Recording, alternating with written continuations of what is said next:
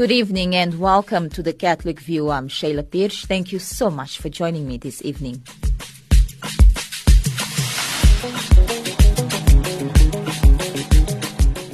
Coming up on today's broadcast of the Catholic View, we'll be shining the spotlight on Education SA.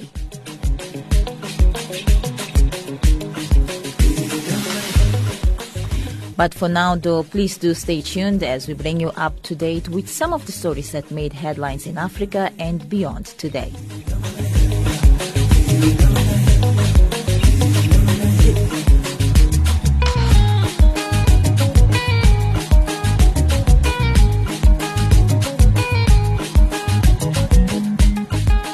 Listen to Radio Veritas 576 AM for a change.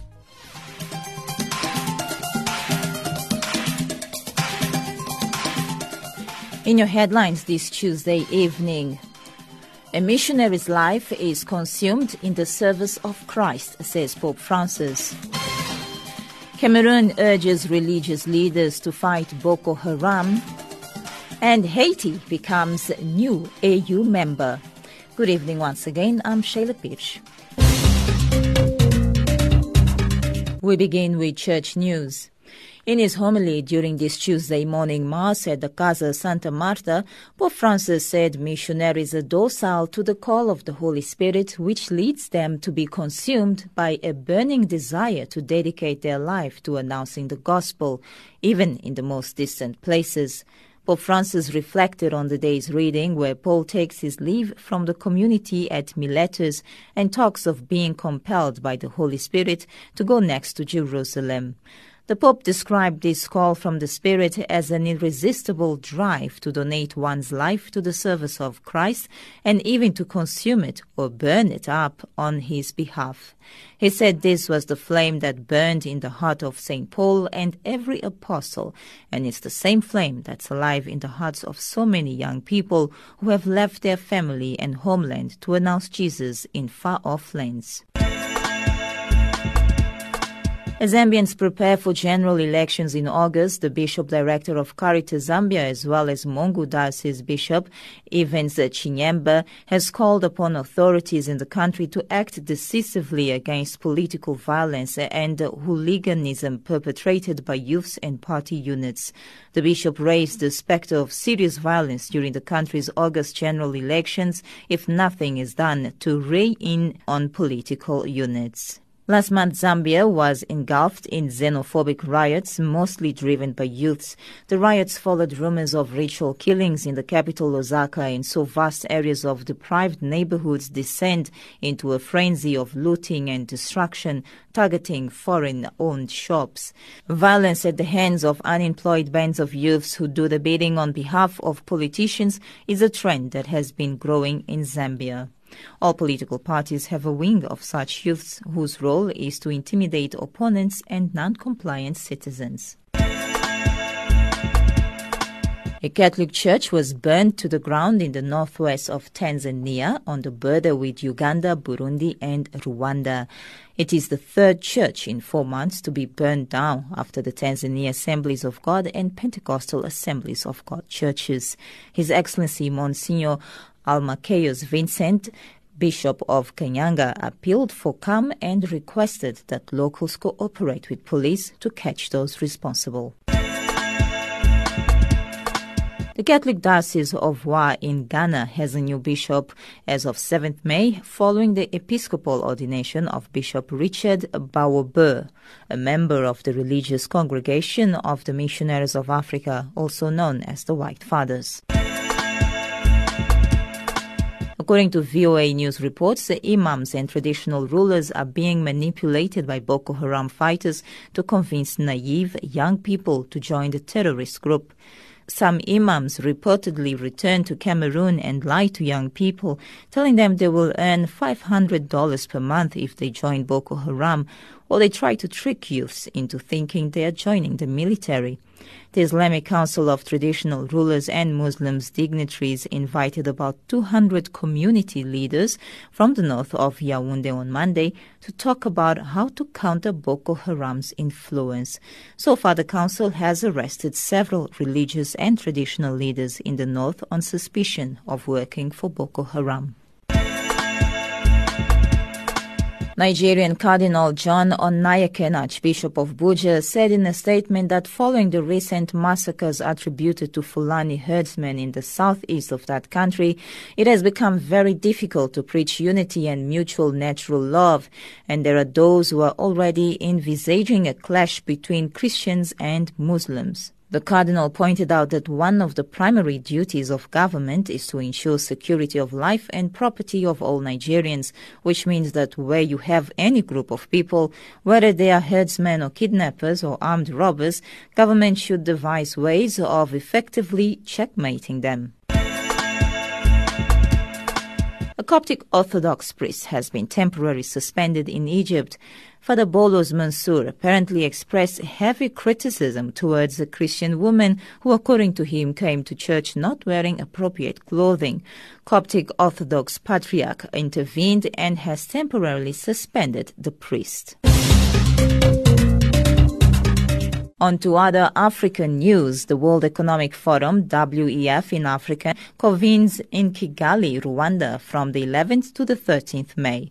This year's world-class business event will host regional and global leaders in business, government and civil society to reflect on developmental progress on the continent in the past 26 years and also share ideas on how to improve on Africa's economic growth path going forward. Under the theme Connecting Africa's Resources Through Digital Transformation, the 26th WEF in Africa will see leaders discussing the digital economy's potential to foster structural transformation, encourage private public collaboration, and drive investment in order to drive the economic viability of the digital economic industry. Haitian ambassador to South Africa, Jacques Junior Baril, says Haiti finally being part of the African Union AU is a place that the country earned as they paved way to other African countries to be free today. The Caribbean state of Haiti will officially become a member of the AU come the next AU summit, which will take place next month in Malawi. In 2012, Haiti indicated its interest to move from its observer status to member status. It will be the first time any nation with non-geographic connection to the continent of Africa joins the AU. Uh, historically speaking, Haiti actually should have been in the uh, AU already. So we are glad that it's happening now. Um, we are very happy that uh, everybody came to the understanding that our place is actually uh, right there with uh, everybody else from the continent at the AU. I think one of the one of the first thing that we need to understand is um, by being part of the uh, of the African Union, we we opening the way to um, every African living abroad, um, what, what, we, what we'll call the African diaspora, we're opening the way for them to actually come through so I think it's time for some of us to come back to our motherland and, and contribute in the same way. And, and, and also politically speaking, I think our history speak uh, volume. There's a price that we paid when we took our independence 212 years ago, and, and everybody actually kind of benefit from. And I think that price alone that we've paid uh, will contribute to a lot of uh, uh a lot of the, the way that we're gonna move forward with this relationship. The announcement by the Kenyan government that it's to close refugee camps is profoundly concerning and needs to be reconsidered, said the UN on Monday. According to Nora Stern of the UN Refugee Agency, UNHCR, as many as 600,000 people could be affected by the decision to end hosting for asylum seekers. Our main message here is that we are appealing to the government of, of Kenya to reconsider its decision to end its hosting of refugees, which it has been doing now for over 25 years. Um, and we're just asking the government of Kenya to avoid taking any action that could be at odds um, with its international obligations and to continue protecting hundreds of thousands of refugees living on Kenyan territory. So you say hundreds of thousands, and in fact 600,000 from your press release. Where are these people from? Where will they go? That's right. So most of the refugees in Kenya are Somalis, but there's also a significant South Sudanese refugee population living in Kenya right now. Uh, the majority of the South Sudanese are in Kakuma camp in the northwest, and the Somalis are in Dadaab so they have no chance of going home because there's civil war and ongoing fighting in South Sudan, and the Somalis they are facing violence as well and persecution. So, uh, do you have any sense of when this decision by the Kenyan government might be enacted to close the camps?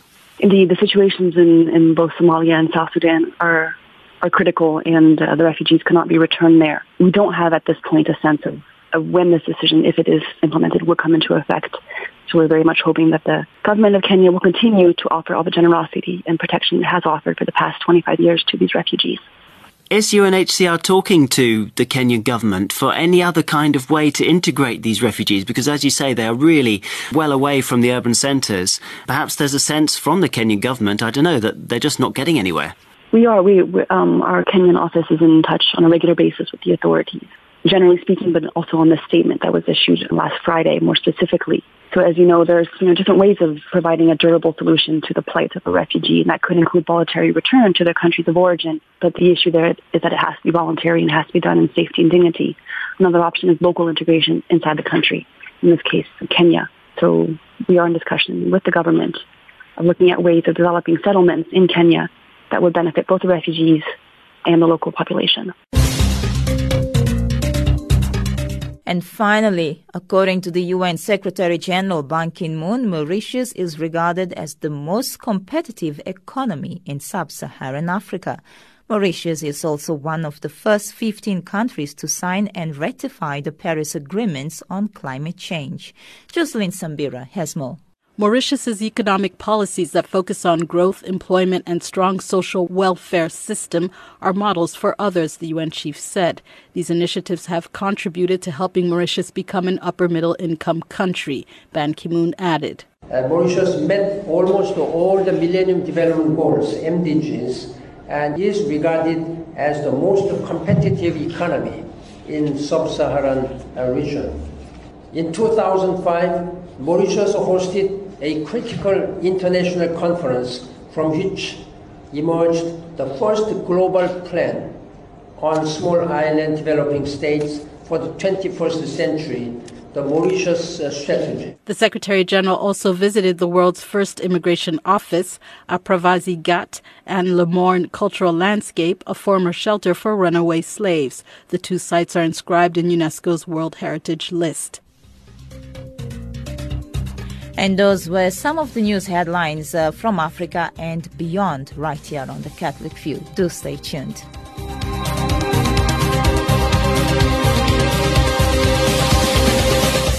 Thank you so much once again for being here with me on this Tuesday evening. Catholic View it is coming to you on Radio Veritas 576 AM was on 870 DSTV audio bouquet, and I'm Shayla Pirsch.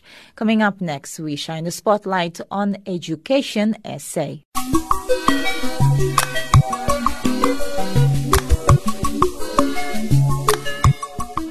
For the past few weeks, Limpopo province has been home to violent protests. We have seen 24 schools being vandalized and 20 schools burnt down. Apparently, protests escalated when angry residents lost court battle to have the area remain under Makhado instead of being merged into a new municipality with Malamulele. As a result, about 60,000 pupils have been left with no schools. And amongst those, of course, are matric students who were due to write their examinations soon. The question is, where to from here? What happens to the education system in Limpopo province? So to answer that question and more, I spoke to Kenny Pasensie from the Southern African Catholic Bishops Conference Parliamentary Liaison Office. Yeah, no, it's actually very sad, and and um, thank you for for having me again. Um, it's actually sad, and and you just summed it up. You know, um, we we always spoke about Limpopo. Limpopo already um, has so many challenges, and now you have um, protest action spilling over to to to the damage of, of, of property and, and schools. 24 schools, and I think there's an estimate um, of what 60,000 um, um, learners in Limpopo that will be disadvantaged. Um, the minister this afternoon just mentioned that I think will cost about half a billion to fix those those schools that were totally destroyed. It's unacceptable. It's, it's unjustifiable. It, it just doesn't make sense at all. That um, you would you would deny um, to learners the right to education. The very same children, your own children, denying their right to education. It's just unacceptable. So, what's going to happen to these children? I mean, like you said, 60,000 pupils that are Yeah. out of school, and uh, amongst them, of course, we have matriculants who have to prepare for exams. What's going to happen to them now? I think there, there will be contingency plans in place, um, I suppose, to find um, accommodation, schooling accommodation for these kids, as well as for the matriculants to help them to, to prepare for, um, for the end of the year. Um, I just read a story yesterday um, that one of the schools, um, some of the parents um, were guarding the school, and um, somebody slipped and stole, um, burned down the school.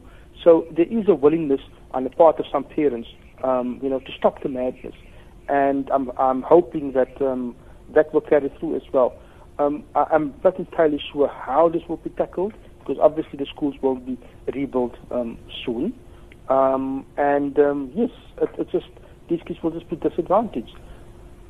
Um, I, I must say, I think uh, um, about 20 people have have been arrested so far in connection with um, with the arson attacks. Yeah, 21, yes. 21 people. Yeah, so, um, yes, it's it's just, you know, I, I don't actually have the words to describe how I feel about it. It's, it's just so unacceptable um, that, um, that these um, outbursts of anger, you know, um, relates to the damage of, of, of, of our schools. Obviously, frustration are coming out in a different ways. So, moving away, of course, from the Limpopo province um, school problems, we look at anger being manifested in other ways as well.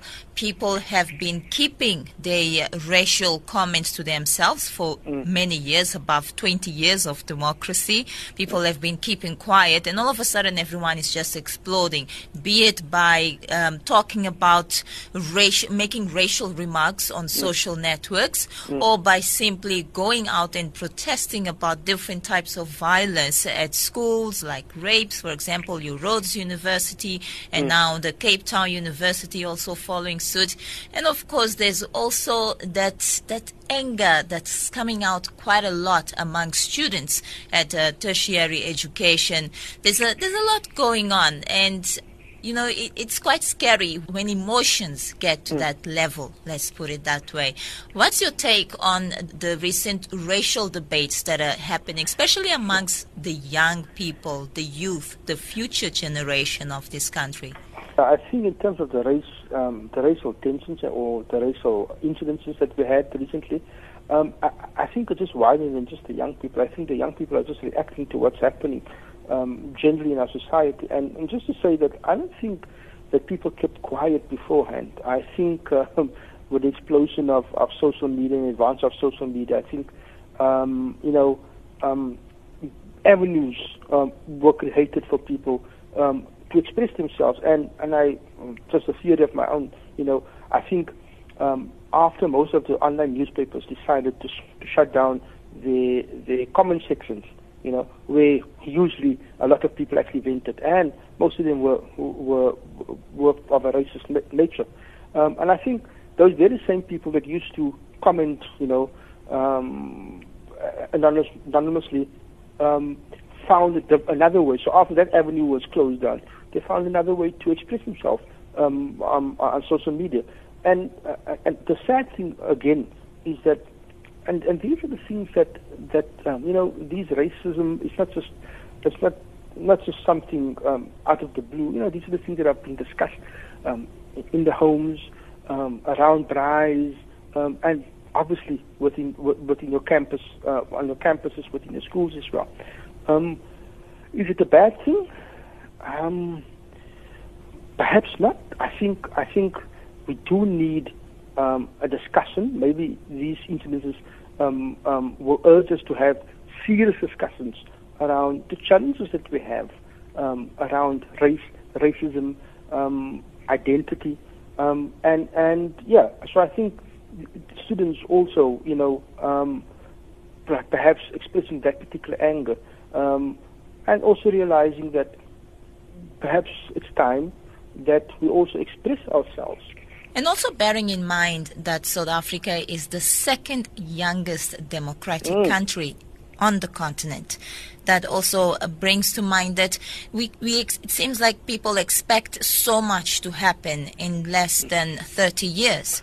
I mean, South Africa is only what 22 years as a democratic country, and um, you know, there's also the push for transformation, not just in the sports field, but also in the in education system. There's that mm. push for transformation. There's that push for for mm. children to be united, to embrace uh, each other's cultures. Also, mm. the need to allow students to speak their native languages. So there's quite a lot of transformation that needs to still happen when it comes to the education sector. I'm not talking about the other um, sectors, but basically, when it comes to education, there's quite a lot that needs to be done. I mean, you like we've just seen now in tertiary uh, institutions, the fights were about uh, Afrikaans being removed, and at the same time, you find that other indigenous languages are not part of the constitution when it comes to teaching. So where is the fairness in in that? So there's uh, quite a lot of transformation that needs to take yeah, place. Abso- abso- absolutely, and I think I think we've only actually started now to to seriously look at at, at you know um, to review 20 years. Did we do enough? No, we haven't done enough. No, we seriously need to to move it along. Um, yeah, transformation is, uh, it's, it, you know, some people think it's a dirty word, but it's not, you know, it's, it's, a, it's a necessity. Um, and, and just take the, the, the, the um, as you mentioned about um, certain languages getting preferences at, at universities, um, while others are not even featuring anywhere. Uh, that is unfair. And for one particular language linguistic group to to maintain and, and argue, no, but you know, um, um, you're taking our rights away if you if you turn this university, um, you know, open to other groupings. It doesn't make sense. Um, but we need we need this. It's, it's part of the growing pains. And, and you mentioned it. It's, we're such a young democracy, and and I think um, these are all the symptoms of the growing pains that we have. And we can turn a blind eye, um, and I think that's what we probably did in the last 20 years, a blind eye, but we live under this illusion that, you know, this whole rainbow nation um, idea, you know, um, that will just make everything okay. But I do think we've, um, society's also realize that we need to tackle some of the things head on. Um, and that is probably what is happening within our schools and, and district universities as well. You know, besides the, the, the racial incidences, we're also talking about transforming the universities that they at least respond to your poorer students as well you know, and hence the fees must fall, hence asking for free um, um, tertiary education. Um, so it's, it's all part of the whole transformative uh, um, um, transformation um, um, that we're talking about in our society. Right, Kenny, thank you so much for talking to us uh, right here on the Catholic View. Any final words concerning the education system in South Africa? I won't say the education system, but um, the e- education South Africa today. Any final words with regards Any to that? Any final words? You know, um, I probably said it before. Yes, we've got challenges, but I'm I'm, I'm the eternal optimist, and I do think um, there are lots of work being done to uh, um, that recognizes these um, these challenges that we have, and, and plans are being put in place to, to, to rectify those. And just one last thing on the fees. Um, you know, tertiary education, um, and I think the report of, of 2012 report in the department says that tertiary education actually can be free, and they suggested some various models. So I do foresee um, that things can only get better. My thanks goes there once again to Kenny Pasensie from the Southern African Catholic Bishops Conference Parliamentary Liaison Office, CPLO.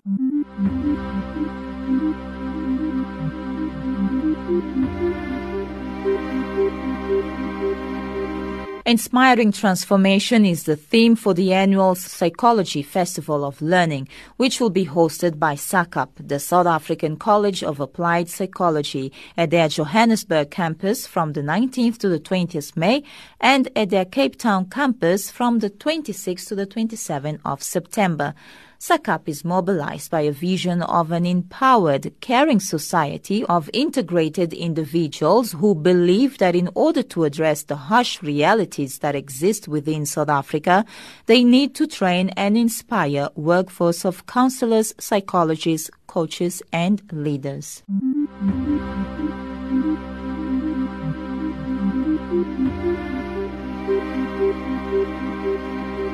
The World Humanitarian Summit in Istanbul provides a unique opportunity to launch a groundbreaking new education fund for children caught up in crisis. That's the view of Atif Rafiq of the UN's Children's Fund, UNICEF, who said the Education Cannot Wait initiative would raise new funds for millions of children affected by conflicts or natural disasters. The Education Crisis Fund proposed by the UK based Overseas Development Institute is being backed by UNICEF. The fund to be launched at the two-day summit in Istanbul, which begins on May 23rd, would improve the efficiency and effectiveness of delivering education and prevent the kind of delays seen in recent years. Here is Mr. Rafiq. It's an attempt to do two main things to really ensure that there is financing to operate at scale, to get education and learning opportunities to all children in crisis and in emergencies so that actually education can be delivered very quickly at the onset of a crisis and that children have the opportunity to benefit from a, a safe environment and can learn. But it's also more than financing. The fund is really an attempt to try and improve the efficiency and effectiveness of the humanitarian and development architecture so that we really kind of firstly prevent the disruption of education by investing early on in systems improvement so that systems are resilient to shock, but also that there is a, and really critically, that there's a, a, better coordination between humanitarian and development interventions that we really plan for the long term. As you mentioned, Atif, of course, there are more challenges um, other than just financing. There is the security situation on the ground. If we took the Syrian example, just to try to understand more how this fund will work, how will you be able to help Syrian children with this fund? In terms of the, the, the, Syria crisis, I mean, one of the problems that has arisen is the delay of getting education to children who have moved to other parts of the region. And really, on average, I think it was a, a six year delay in terms of getting a lot of those children back into school. Um, and that shouldn't have really been the case. And that's what the platform and the fund is trying to, to ensure doesn't happen. It's that at the onset of any emergency that the fund will really support some of that immediate action, but also in the sort of direct aftermath of a crisis to really kind of ensure that even at a regional level, there's a there's an effective response and a, and a medium term response to the needs of the, the children who have had to flee. So it's about again, focusing in on that kind of immediate onset of a crisis, ensuring that there is enough resource, there is adequate coordination uh, between different partners to really support some of that immediate action, to assess where children are, and to develop an, an immediate education strategy uh, and really enact some of those plans to deliver better quality. Preparations are now speeding up for the first ever a World Humanitarian Summit. What are your expectations? What do you hope to come out of this summit?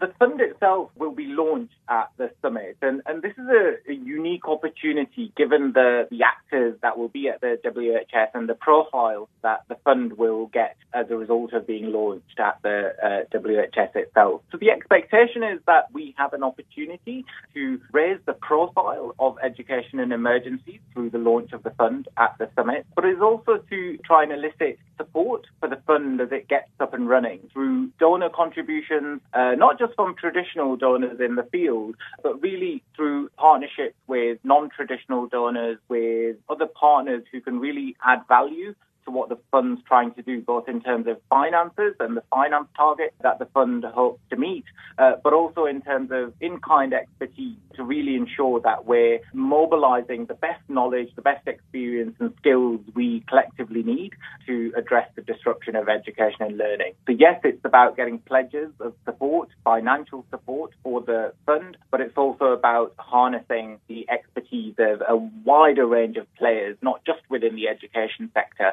uh, to really help deliver on um, the objectives that the fund has.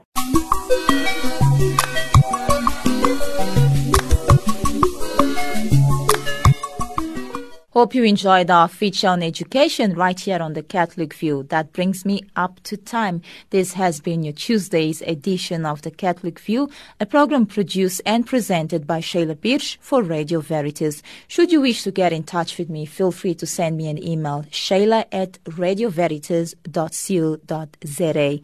I'll be back again tomorrow evening at the same time. Until then, God bless you and ciao ciao. Thank you so much for listening. I'm Shayla Birch you.